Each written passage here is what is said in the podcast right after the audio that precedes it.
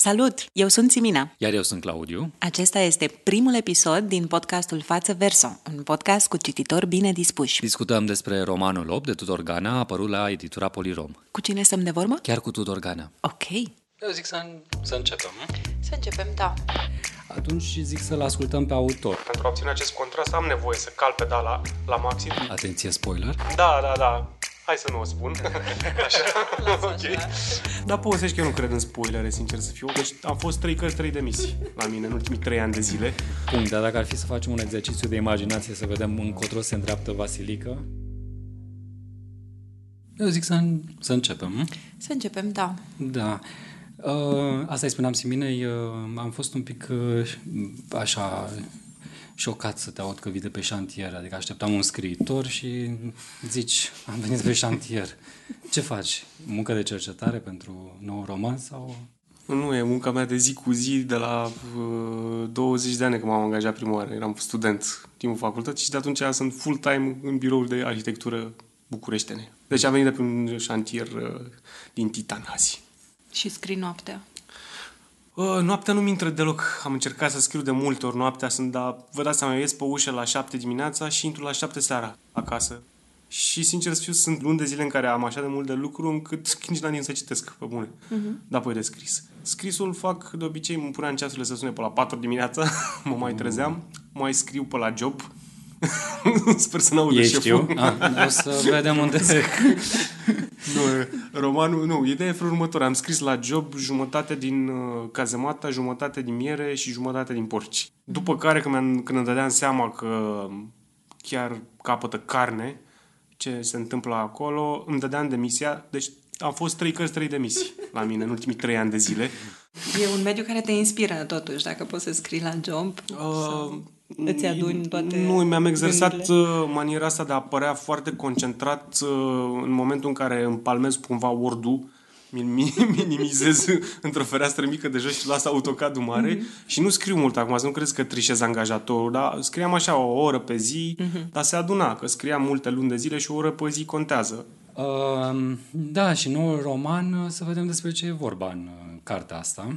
Uh, satul Guruiu e tulburat de evenimentele cele mai cumplite. Toate păcatele, toate cele șapte păcate și încă unul pe deasupra s-au abătut asupra lui. Iar dacă vreți să știți ce personaje veți întâlni în această lume ce seamănă adesea cu o pictură de boș, atunci zic să-l ascultăm pe autor. Așa, ca un mic teaser, am pus în opt un bețiv ultraviolent, o soție adulteră, un onanist diform, doi gemeni incestuoși, un bătrân mitoman, o babă obeză, un hermafrodit mut, un preot pervers, un pădurar și mai pervers, un interlop cult, un mardeiaș manelist, câteva maseze, multă cantaridă, patru cai și o pungă de caz care bubuie.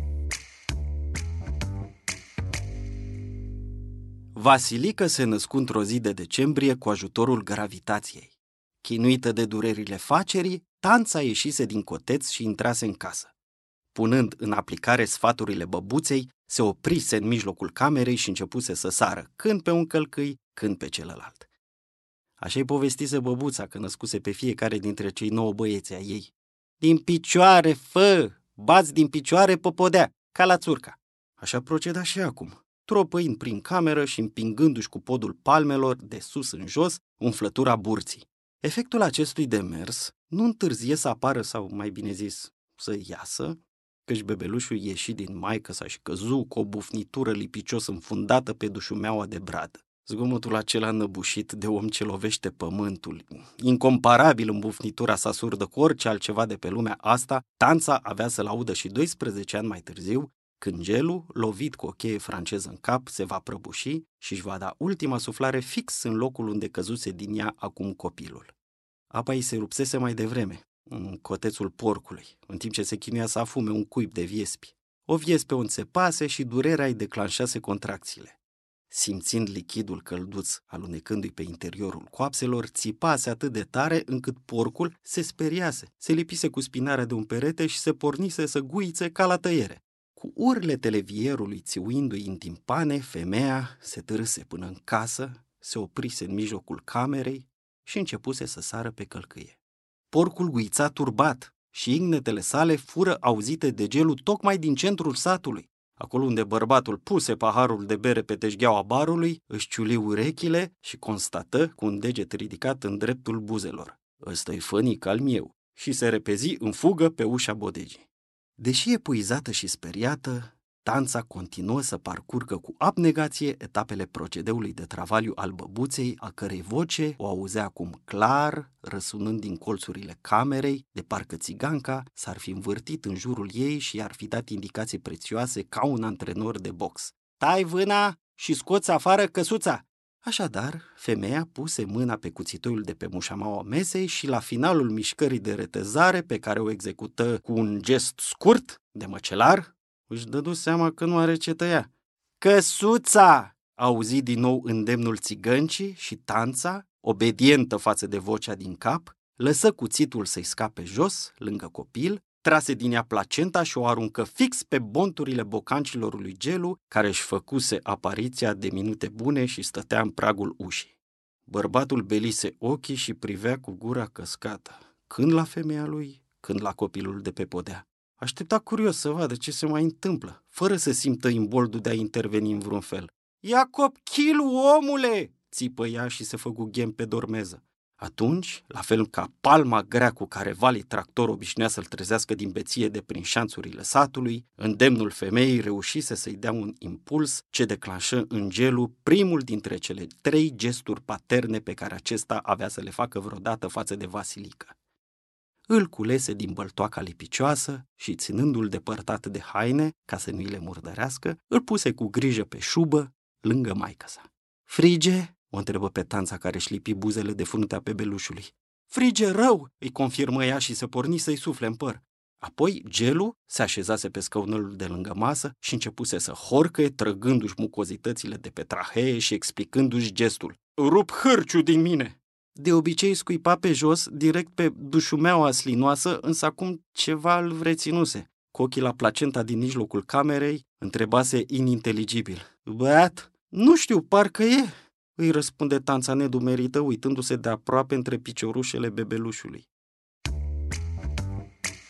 Atenție, este ficțiunea, nu se confunda cu realitatea. Unde e satul Gruiu?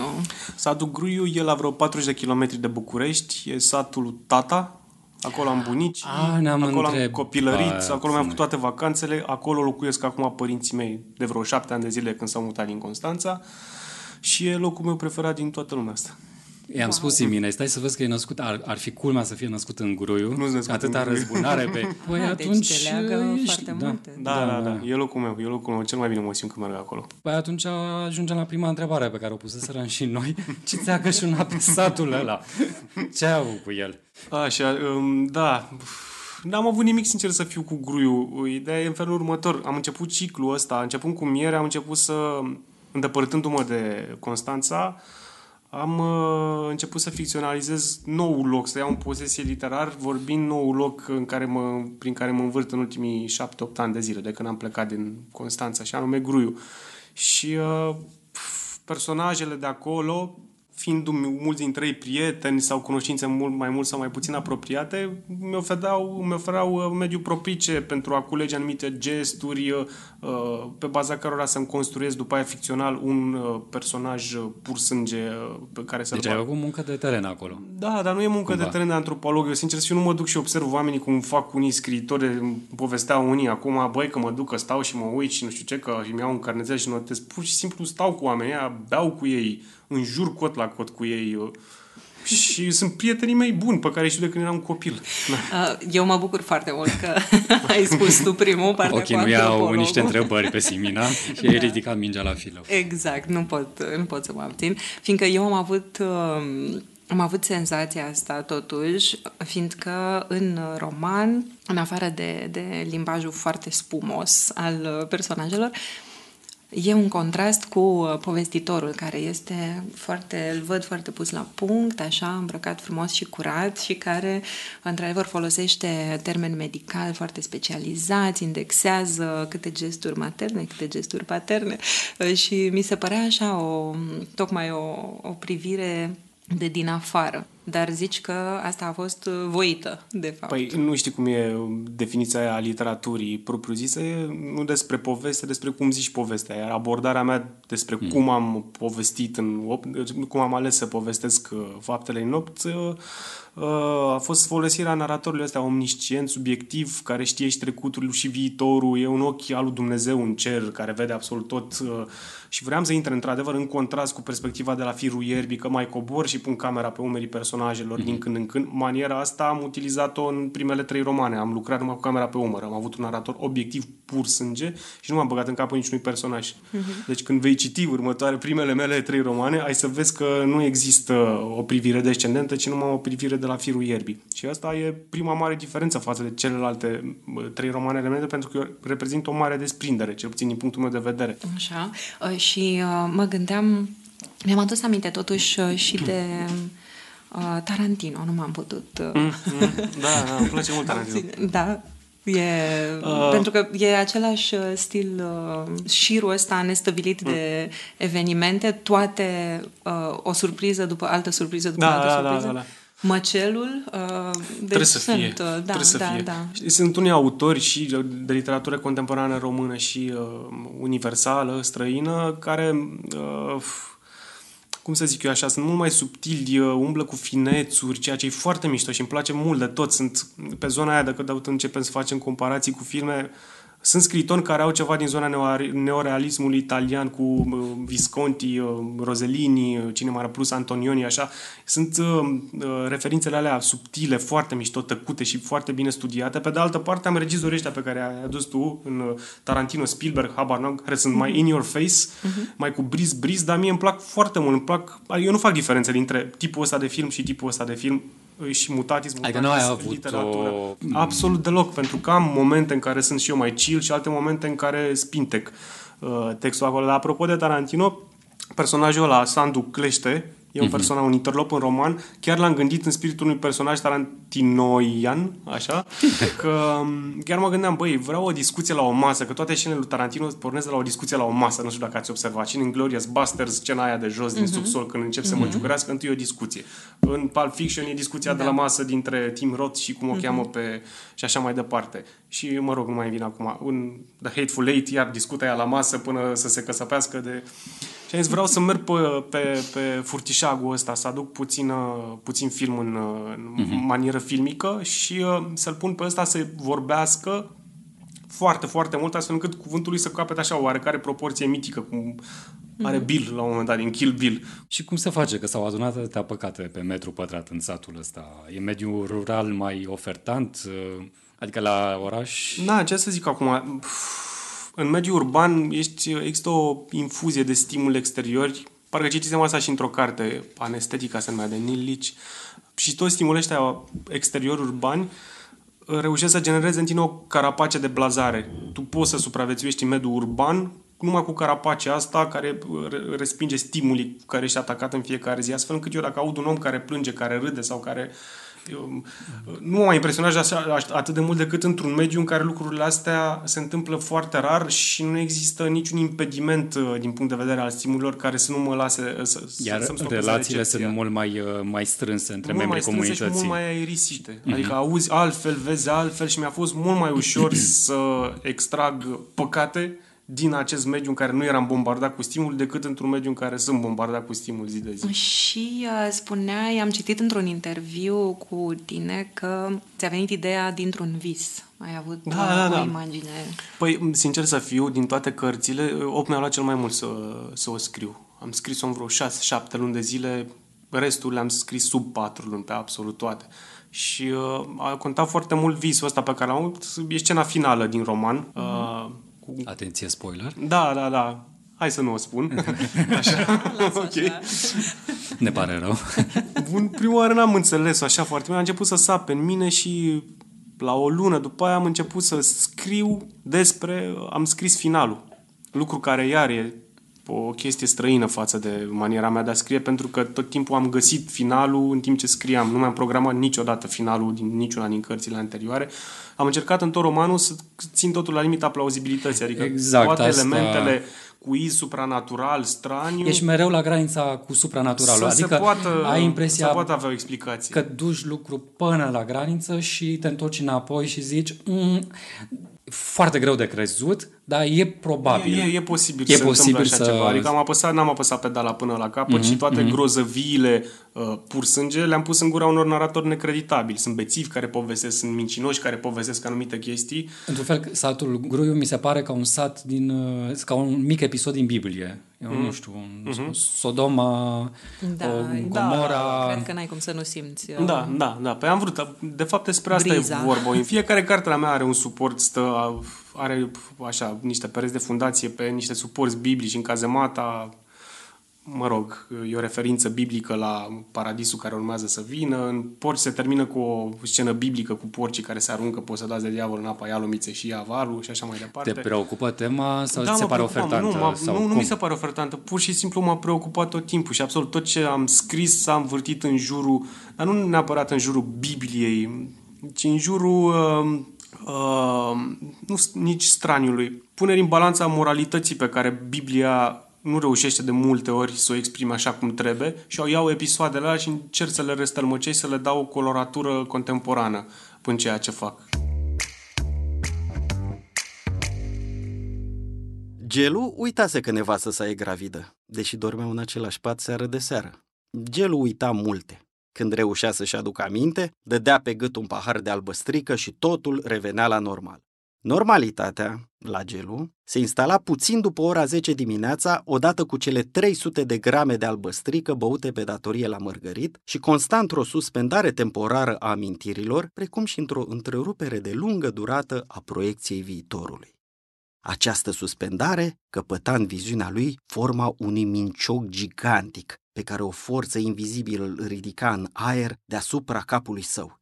În plasa minciogului se zbătea întotdeauna un somotei gras. Dimensiunile amenințătoare ale răpitorului îl băgau în sperieți pe gelul când peștele era liber și nota prin jurul lui. Se știa în siguranță când îl simțea deasupra, zvârcolindu-se în minciog. Însă plasa se rupea a doua zi și gelul se pomenea cu spinarea marelui pește, dându-i iarăși târcoale prin apa tulbure în care nota de 20 de ani de când bea neștire. La mahmureală, gelul începea să-și aducă aminte de ziua de ieri și să-i fie frică de cea de mâine. Spaima survenită în acele momente de quasi-luciditate îl făcea irascibil. Începea să-l doară genunchiul, îl năpădeau amintirile, grijile, supărările, dădea cu pumnul în tocul ușii. Mă ia cu vâji, ieșiți din ochii miei! O bătea pe tanța, ftus gurița, îl bătea pe unul, ftus gurița, se înfigea în părul ine, iau ce claie ftus gurița! Întâlnea privirea plină de ură a lui Miță. Ce dai mărunt din buze tu zgurița aia? Lovea câinele. Marș, băgățe! Pleca nervos spre mărgărit. Vă trag la cioc! Intra în bar nervos. O sută nealeu! La caiet! Și până ca nealeu să scrie suma pe pagina murdară a unui caiet cu spiră, gelul dădea pe gât primul pahar. În acele momente, somoteiul era ridicat în marele minciog și bărbatul răsufla ușurat. Redevenea adevăratul gelu. Pâinea lui Dumnezeu, băiat bun ca mine mai rar, forță! Dai și tu o bere? Întrebări fixe pentru idei mai puțin fixe. Care sunt locul și momentul preferate pentru citit? Ah, tot timpul. Oriunde, dacă mi s-ar permite chestia asta, dar având în vedere că trag așa de tare cu munca, a ajuns să fie patul și seara. Ții un jurnal? Uh, nu, am ținut acum foarte mulți ani, dar nu, nu țin jurnal. Pentru ce formație ți-ar plăcea să compui versuri? Ah, m-a spus în dificultate acum. Mi-ar plăcea să scriu pentru The Black Keys un cântec, că îmi plac mult de tot ce am fost la concertul lor și, Și ultima mie, mea și mie. Descoperire. Și uh, trupă românească, na, nu știu, habar n-am. Cine să zic, nu știu, mi-ar plăcea să scriu pentru Andrieș, că e cel mai bun textier de la noi și să... și coleg de presă. da, da, da, l-am avut și profesor. Ai cumpăra o carte luându-te numai după coperta ei? Nu, niciodată. Cum, mă, La ce te Lene? uiți? Da. Păi, în, în- în primul rând, citesc cronici, uh, mi au recomandările de la prieteni uh, și scormonez foarte mult înainte să-mi iau o carte. Adică nu mă plimb în librărie și uh, pun mâna pe cartea respectivă. Nu? De nu obicei, e, n-ai spontaneități din asta nu, în nu prea, librărie? nu prea, n-am curiozități din astea literare, sincer să fiu, și e păcat de mine că ar trebui. Și păcat de și cărțile păcat alea. de cărțile alea. Bazmul preferat, dar bazmul mai puțin preferat. Un baz preferat e Tinerețe fără bătrânețe clar și Viața fără de moarte. Mi-a plăcut la nebunie, l-am avut și pe dis, l-am uh, ascultat Ce non-stop. ți-a și- plăcut acolo? A, totul. Tot. Inclusiv interpretarea de mai târziu al lui Noica. La... Oh, cu referințe okay. multe. Așa? Da, da. Și cel mai prost, uh, nu știu, nu mi-a plăcut Danila Prepeleac, nu știu de ce, nu mi-a plăcut. Ce leacuri băbești folosești? Uh, Alfia de gălbenele, merge la orice pe cuvântul meu de onoare. Ceaiul de Și la gălbenele, oboseală. sunt obsedat cu ceaiul de gălbenele, că am gastrită și beau și mă simt bine după ceaiul de gălbenele. Și am încercat un leac bobesc, dar m-a înlecuit. uh, Soția mea a făcut niște Te-a teste. dus la pe doctor mine. după aia. Nu, m-a pus să-mi pun usturoi în șosete când eram răcit și să dorm cu ele în picioare și m-a ars la meu peste noapte. Și eu l-am chinuit pe al meu. Dar nu și era eu. cu usturoi, era cu ceapă. Ce superputere ți-ar plăcea să ai? Um, eram obsedat când eram puștean de, f- cred că Plastic Man. Știi, Era eroul meu preferat de la Power Zone. Nu știu dacă ați prins pe Cartoon Network în anii 90. Nu. Nu. Era Mai un- citeam noi ca atunci. Ah, ok, da. Eu am trecut. știi, Mai după târziu. aia Da. Și eu În, în leacurile post-ironie, băbești. știi? Picica Pentru soț. folositoare. De ce ăsta Plastic Man îmi plăcea la nebunie. De ce să citești literatură? Um, aici o să dau o parafrază din Philip Roth. El citește pentru că pur și simplu s-a plictisit de propria lui perspectivă atât de plictisitoare asupra vieții și are nevoie de alte perspective care să-l facă să supraviețuiască. Ok. Frumos. Bun. Mulțumim frumos. Mersi și eu Mulțumim de foarte invitație. În caz că ați uitat, eu sunt Simina Iar eu sunt Claudiu și am discutat despre cel mai recent roman al lui Tudor Ganea, apărut la editura Polirom.